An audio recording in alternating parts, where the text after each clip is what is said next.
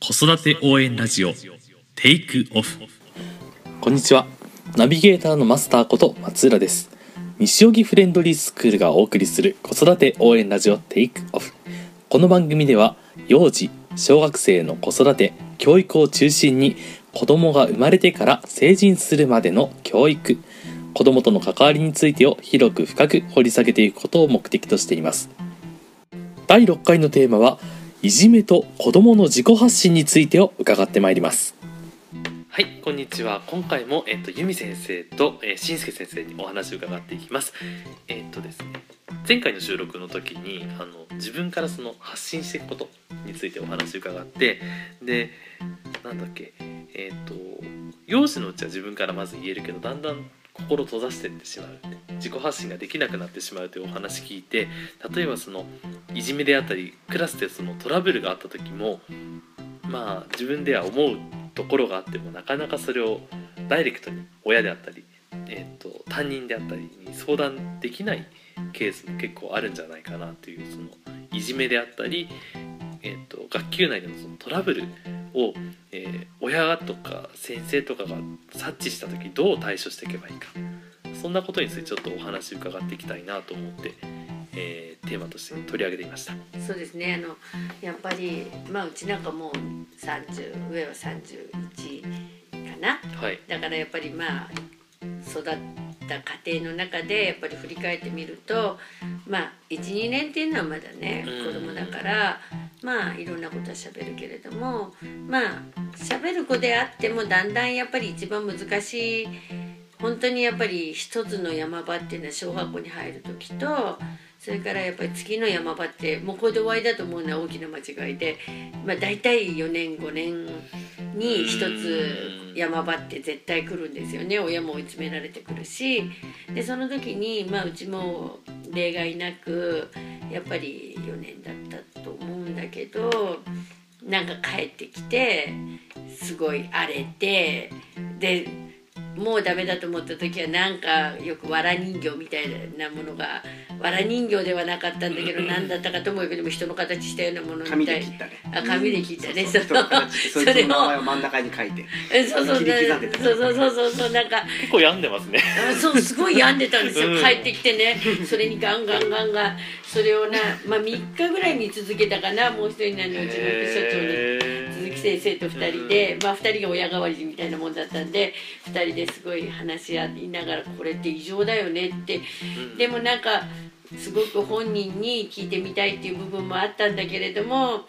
まあね本当は聞いてほしいっていうものもあったんだよね。うん。そうあの時はやっぱり学校で散々まあ僕が主に悪口やっぱ3月生まれで超チビだったから赤ちゃんって言われて嫌でしょうがなかったけどそれをものすごいからかわれてでからかう人も1人行ったらまた2人2人、うん。または4人でどんどん増えていって。じゃあ結構学年全体で。いや学年クラスだったんですけどクラスでいやでも言う人多かった。もうでそれでやっぱ3月生まれの幼いもんだからいちいち一つ一つにイライラしてもう学校でもうでしかもすごいチビだからで相手は超でかくてとてもじゃけど勝てないうんからもうものすごい溜め込んで溜め込んで帰ってきてから暴れるしかないっていう。ので、うん。まあ、やっぱその時すごい騒いだ記憶はあるけどやっぱ親に気づいてほしい反面話しかけられたらどうしようっていうのはあったって。やっぱ「大丈夫？どうしたの?」って言われてもこっちはどうも言いようがないって。大丈夫じゃないんだけどなんか負けた気がするというかなんていうか、まあなんか言っては欲しくないけど気づいてみたいな。うん。そうだそれがね やっぱりそういう心の叫びっていうのが多分4年生とか5年生にあるんだろうなと思ってで私たちもそれには分かってたし何かあるんだろうなすごい考えてでまあうちの場合はたまたまあの私立の小学校だったっていうこともはいあったので、まあ多分あのそういうないがしろにはしないだろうなっていうものもまあ自信もあったし、うん。担任の先生も非常にあのまあいい先生だろうと思ってとりあえずねじゃあまずは先生に相談をしようということになって、本人には言わずじゃああのそこはぐっと我慢してというか。そう言わずえに何も、まああの触れずに、はい。とりあえずあの学校で起きてることなのでやっぱり何がっていうことがうんうん。私たちにも誰だって言われてもどういう状況だって言われても私には分からないのでね。とりあえず電話をして、はい。あの先生とコンタクトを取って個人面談をしていただいたんですよ。でその時に今のあの子供が帰ってきてる様子を全て話をしてそれでまあ、聞いてあげたいんだけど私にはできないからあの先生申し訳ないんですけれども本人から聞いていただけないでしょうかってうん本人に聞いてくださいって私は頼んだんですよ。はい。でただしまたそれを親が言ったからって言われても私は嫌だったんでで私がそういうことを先生と会って話をしたっていうことは絶対本人に言わないでくださいっていうふうなことをまずあの先生とに言ってたら先生も快く引き受けてくださって、ではあの本人を呼んでねあの聞いてみますって、あの言ってくださったんでその後どうなったか私もまああの後からなんかすごく嬉しそうになんか子供が言ってたんだよね。そうそうその後はどうなったかっていうとまあある時学校行ったら、い。放課後放課後だったっけな？まあちょっとしんすけ話があるうんって言って、ちょっとこ一緒についてこいって言ってまあ普通学校他の子たちは絶対来ない。校長先生の隣の部屋まあ応接室みたいなところでえーこんなとこに部屋あったんだと思うところに入って「あの最近どうだ?」って。うんなんか変わったことある？ってちょっと気になることも先生はあるんだけどってどう？って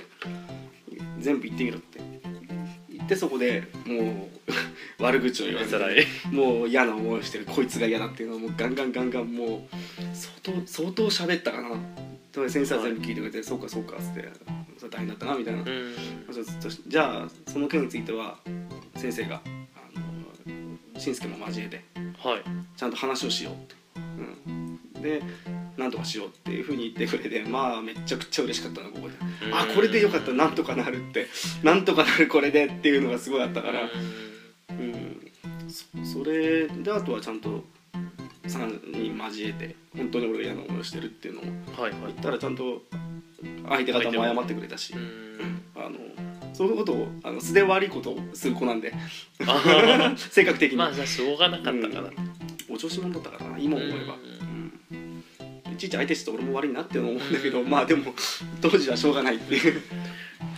今となってはやっぱりそのお母さんが直接どうしたのって聞くよりも聞かれても困ると思った、まあだからそれはそう思ってたなって感じです。そこでなんか慰めに来られても俺どうしようってそこで慰めたからって学校でどうにもなんねえよっていうのがすごくあったから、まあそうですよそうねそこはなんかねよく覚えてる、ほっといてくれよって言っちゃうかもでもでも親が頼んだってのは知らない。知らない。そうそれは知らなかったっていうのがすあごーい。だいぶ経ってからね、うん。あああれねあれね私がね頼んだって何歳の頃に言ったっ結構なけね。結構あった。あそうなの？みたいなそうそうだいぶ経ってからだから、もう高校生だから大人あれに本当に気づいてなかったの先生は？気づいてなかった先生は。気づいてなかっああやっぱそうた、うん、だから、うん。あのー先生は約束を守ってくれて、うん。私が言ったっていうことをやっぱり本人に言わなかったしでずっと私も忘れてて本人も、まあ、それで先生が話を聞いてくれたから本人も気を良くしていって、うんうん。ある二十歳過ぎぐらいの頃じゃな結かった？結構結構後に「いやー先生がねこういうこと聞いてくれてね僕は嬉しかったんだ」って言うから「ふーん。でもねその大元はね私がね先生にね頼んだんだ」なんだとか言って言ったんだけどでも、うん、やっぱり学校のことをねやっぱり相談をする上でやっぱり。もう56年に45年になったらやっぱり聞くことができないのでねそれをやっぱりあの先生がそういうふうなことをやっぱりしてくれたっていうことがねどれだけ子供を救ったかっていうだからそういう意味でねやっぱり小学校のいじめ対策っていうのは本当に心底心の叫びをねやっぱり指導者である先生っていうのはね聞いてあげるべきだと思う。それによってうちの子供も救われたわけだし。解決してくれる人が最後にいればそれ砦になりますもんね最後の。でやっぱりね教育委員会にね言われたら困るとか何されたら困るとかっていうそのやっぱり自分のね私利私欲を捨ててねやっぱりこの子供を助けてあげようっていう本心の気持ちからねうん。やっぱり担任を持つんであれば子供30になる学級担任全てに責任を持ってねうん。心の叫びを指導者は聞いてほしいなっていう、そうですね、うん、それが私は一番。託してるわけですからね、子供その点について私はそその私立の小学校でしたけどその担任の先生っていうのは素晴らしかったと。うん。一人のね子供をやっぱり救ってくれたっていう。そうですね。うんうんから例えばお家でちょっとあれ出しちゃったりとか逆に今までよく喋る子が口数少なくなったりした時はまあ何かあったんだろうなっていうのは気づいただから気づいてって思いながらも関わってくんなっていうのがこうせめぎ合ってた。らどっかで子供ってやっぱり絶対信号を出してるんですよね。ねだから私たちも1週間ぐらい前から気が付いてたんだけど、どう対処したらいいかっていうことを1週間考え抜いたんですよ私も。ちゃんと見ながら、対策を練って、うんだからやっぱり子供のやってることっていうのは逐一変わったことがないかっていうのはもちろんもうこの親の気づきっていうのは大切だし学校の問題だったらやっぱり学校に相談をするっていう相談された先生は責任を持ってねやっぱりないがしろにしないっていうことが私は大切じゃないかという。だからちょっとしたその異常であったり変化に気づくためには、その子のその正常な時の状態を知らないといけないってこと観だから、察っていうか、ね、常にちゃんと見てあげないと気づけないってこともありますよね。子供に対するやっぱり観察っていうのはね普段持ってないものがうん持ってたりとか普段あったお金がうん。千円札1枚ないとかそういうもう4 5 6年になったらその気づきなんかちょっと行動がおかしいとかっていう、アドバイスをしたりう口うるさいことを言うんじゃなくて逆に黙ってね子供を観察するっていうことがやっぱり小学校の高学年には必要かなっていう。言えば言うほどまた難しくなっちゃうこともあったりそう。そう結局うるさいなとかね、うざいなとかって、うん。まあ、あの年になったら言うから、うん。やっぱり4 5 6年で大切なことは黙って観察をして、うん、気づくっていうことがね気づいたらすぐに言うんじゃなくてどういうふうな本当にこの先生に言ってもちゃんとやってくれるのか、うん。やってくれないのかくれないっていう明らかに分かってる場合また違う手を考えて子供を守るうん。救うっていうそうですね。守らなきゃいけないと思うんですよやっぱ親はね。うん。ね、お家でそのただ悩み聞いて慰めても解決根本的な解決にはならないですよね、うん、だからやっぱり親は強くそうなった時はやっぱり前面に立ってやっぱりこう守っていくっていうその守り方にはいろいろそうやって信頼できる他人であれば担任の先生とどうしたらいいかって相談するし、まあ担任がそうでなければまた別な手を考える。何としてでも守るっていうやっぱり親の気持ちが小学校の高学年では大切かなっていう。それは過保護ではないと思ってるんそうですね、でも今のケースでやっぱりまずその何かあったなって思った時にその後どうしようってちゃんと対策を考えた部分が大事だったんですよね、だから例えばそのいじめの質によっても違うだろうし学年であったりその学級のその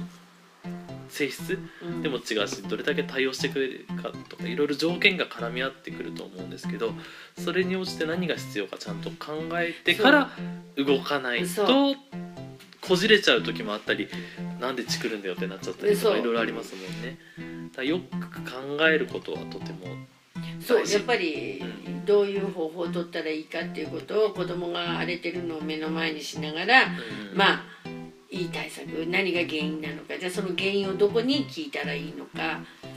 本人に聞くのか先生から聞いてもらうのがベストなのか、うん。それでもダメだったらじゃあどこから聞く？どういうふうに誰が一番この子に聞いたらいいのかっていう。そういうやっぱり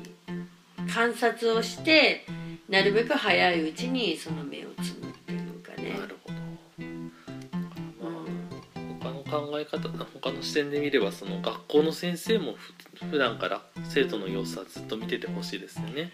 そうですねでもやっぱりあの先生も1対30とか1対40だからそれはやっぱり見切れないと思うんですよね。うんだからやっぱり親が気づくとかありえない傷がついてたりとうん。かありえない本当にそれこそありえないお金を持ってるとかありえないカードを持ってるとかっていうやっぱり本当に些細なことだけどやっぱり気づいてもうどうするかって。でやっぱりあの反発はしているもののあこの親に言えばこの親が何とかしてくれるんだなっていうやっぱそういう親にも強さがないと、まあそうでおすよね。前は守ってやるんだよみたいなうん。ものがなければやっぱり子供は親には話しませんよね。うん。うん。追い詰められちゃったら最悪うん、ねやっぱりどっかでやっぱり守ってほしいっていう思いがなんか私は、まあ、うちの生徒なんか通してもそう思うんですけど、うん。やっぱりいやだからよく私はうちの生徒でも小学生に「あんたたちいじめられたらなかったら言いなさい先生に」とか言ってね。あうん、もう絶対先生が何とかしてあげるからって言うと、やっぱり子供たちもなんかちょっと安心じゃないかった先生に助けてくれるかな、みたいな、やっうん。ぱりそういうオーラっていうのはこういつも親でも先生でもあんたたちを守ってあげるのよあんたを守ってあげるのよっていう過保護じゃなくて、やっぱりこうもっと大きな存在で親はねうん。なくちゃいけないっていう、ですよねうん、それがやっぱり小学校高学年の子育ての難しさっていうかね、うん。なるほど黙って気づくっていう。早く気づくっていう。ああじゃあその何かしらどんなことであってもその些細なことであっても親って思った時それを放置しないことですね。そのお親の親って思ったところの根本は何なのか原因は何なんだろうっていうことをちゃんとそう友達関係にしても、やっぱり本当にいい友達なのかどうかっていうこともやっぱりうん。遠回しでもいいからやっぱり誰と友達になってるのかどういう生活をしてるのかとか、えっていうのはやっぱり逐一あの仕事を持っていようが持ってなかろうがともかく子供に対してこう気づくというーうん。それには普段の観察がないと違いは分からない把握できる環境を作っておくこと大事ですねうん、そうですね、うんうん最近はスマートフォンとかでね LINE だったりメールとかでもうそのなんだろう閉ざされたコミュニティの中でいじめとか起きてるからそこがまた把握しきれなくて難しいところですよね。うんそこもある程度そのちゃんと自立するまではどこまで使えるか使っていいかとかもちゃんと決めてあげないと怖いですよね。そうなかなか気づききれないから、そこはまたむ新しい問題としてこれから考えていかなきゃいけないんだろうなとかニュースとか見ながら感じるところですけど、うん、でもまずはそのどんなことであってもちょっとした変化を見逃さないためによく観察してあげ観るって察いうことするっていうこととても大事なんですね。はい、しんすけさんからもう大丈夫ですです。はい、ありがとうございました。ということで今日は、えー子供の、えーシグナルを見逃さないこといじめについてちょっと話し合ってみました。では今日はここで以上で終わりにしたいと思います。ありがとうございました。最後にお知らせです西荻フレンドリースクールでは1歳6ヶ月から年長のお子様まで体験授業を受け付けています有料にはなりますが子育ての相談も室長の今野由美先生などとコンサル形式で利用することが可能です詳しくは教室までどうぞお気軽にご連絡ください。教室の電話番号は03-3390-0750 03-3390-0750までどうぞ。また番組に関するご意見ご感想は info アットマークフレンドリー -school.com までお寄せください。取り上げてほしいテーマのリクエスト。先生の質問、えーゲストへの立候補など何でも結構でございます。今回も最後までお聞きいただきありがとうございました。それでは失礼いたします。